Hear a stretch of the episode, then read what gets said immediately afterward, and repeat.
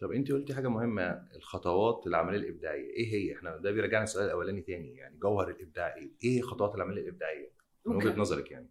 طب أنا بس كنت حابة أقول حاجة بخصوص العملية الإبداعية. آه، أفلاطون في في كتاب الجمهورية كان في كده جزء بيتكلم فيه عن تأسيس الفنان. أنا مش فاكرة قوي بصراحة التفاصيل بس المجمل إن آه، إن هو كان بيتكلم عن إن إحنا عشان نعمل فنان لازم الفنان يتربى في بيئة جمالية. هو مم. يتربى تربية جمالية. لا، إحنا برضو كنا اتكلمنا عن التربية الجمالية في الأول فده برضو بالظبط. فالتربية الجمالية دي إن هو طول الوقت يبقى فيه مدخلات بصرية قوية وجميلة ومش بس جميلة ليها معنى بتدخل. فهو مع التربية البصرية القوية دي ومع كل شيء جميل بيشوفه بيشوفه حواليه هو هيبقى مبدع أو هو هيبقى عنده قدرة على ال- ال- الجمال يعني. طيب مثال بسيط عشان الموضوع ما يبقاش معقد. لو طفل متربي في بيت آه، كل حاجة فيه منعكشة ومرمية ومفيش تنظيم خالص خالص والهدوم مرمية على الأرض والكوبايات محطوطة على الترابيزة. طيب آه، هو إزاي هيفهم إن دي عشوائية وهو شايف إن هو ده الأساس؟ على عكس طفل تاني هيتربى في بيت تاني عارف إن الكوباية مكانها هنا عارف إن الملاية مكانها على السرير والهدوم مكانها في الدولاب.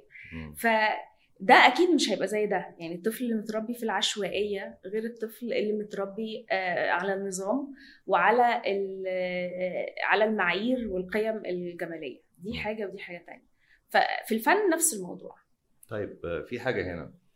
المجتمع المصري آه، مش مجتمع جمالي بالتعريف بتاعك ده. يعني هو مش مجتمع جمالي الشوارع مش شكلها ما كده تغلطش في مصر سمحت أنا في مصر المجتمع المصري دعوة. بمصر بقى.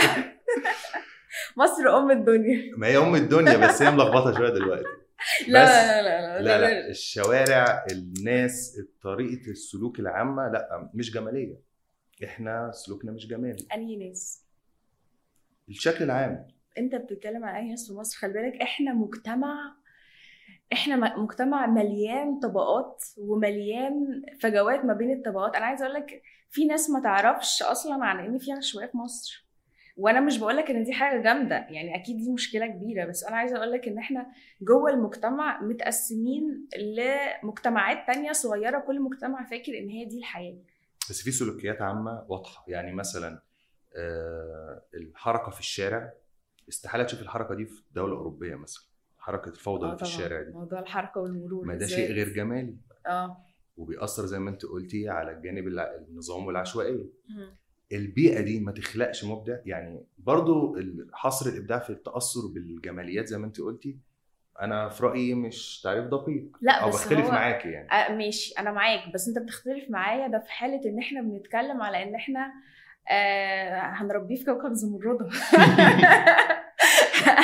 أكيد أنا مش قصدي إن هو يمشي في الشارع يلاقي آه ورد بقى. يلاقي حد بيحدف عليه ورد كده فاهم؟ آه لا أنا بتكلم على التربية الجمالية إن هو يكون شخص مثقف مطلع يقرأ كتب يروح يحضر متاحف معارض يبقى عنده ثقافة فنية.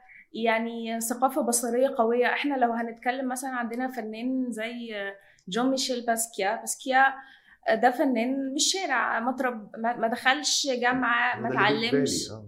ما تعلمش. ما تعلمش تعليم أكاديمي. بس هو مامته كانت طول الوقت تاخده توديه متاحف. هو كان عنده خبرات بصرية كان عنده شغف تجاه الحاجة دي. فبدأ يكون خبرات بصرية هي اللي عملت منه مبدع. ما هو خلي بالك إحنا بنتعلم تعليم مباشر وتعليم غير مباشر. التعليم. المباشر ده إن إحنا نروح جامعة أو إن إحنا ندرس أكاديمي. تمام. التعليم المباشر هي الخبرات اللي بتجيلنا يا إما بالصدفة يا إما مش بالصدفة بس إحنا في تعليم غير مباشر ممكن بحاجة مش بالصدفة. let's say أنا بيأثر في نفسيتنا يعني. أنا طفل اتولدت لقيت بابا وماما بيرسموا طول الليل والنهار أنا هتعلم بشكل غير مباشر. مم. ليه؟ لأن أنا شايف الحاجة دي بتحصل قدامي. ف آه، كده جون ميشيل باسكيا اتعلم بشكل غير مباشر. فعشان كده هو بقى فنان ف... ففي فرق ما بين ده وما بين ده. إيه الحاجة اللي ال- الطفل لازم يتعلمها عشان خاطر يبقى فنان؟ إزاي يبقى فنان؟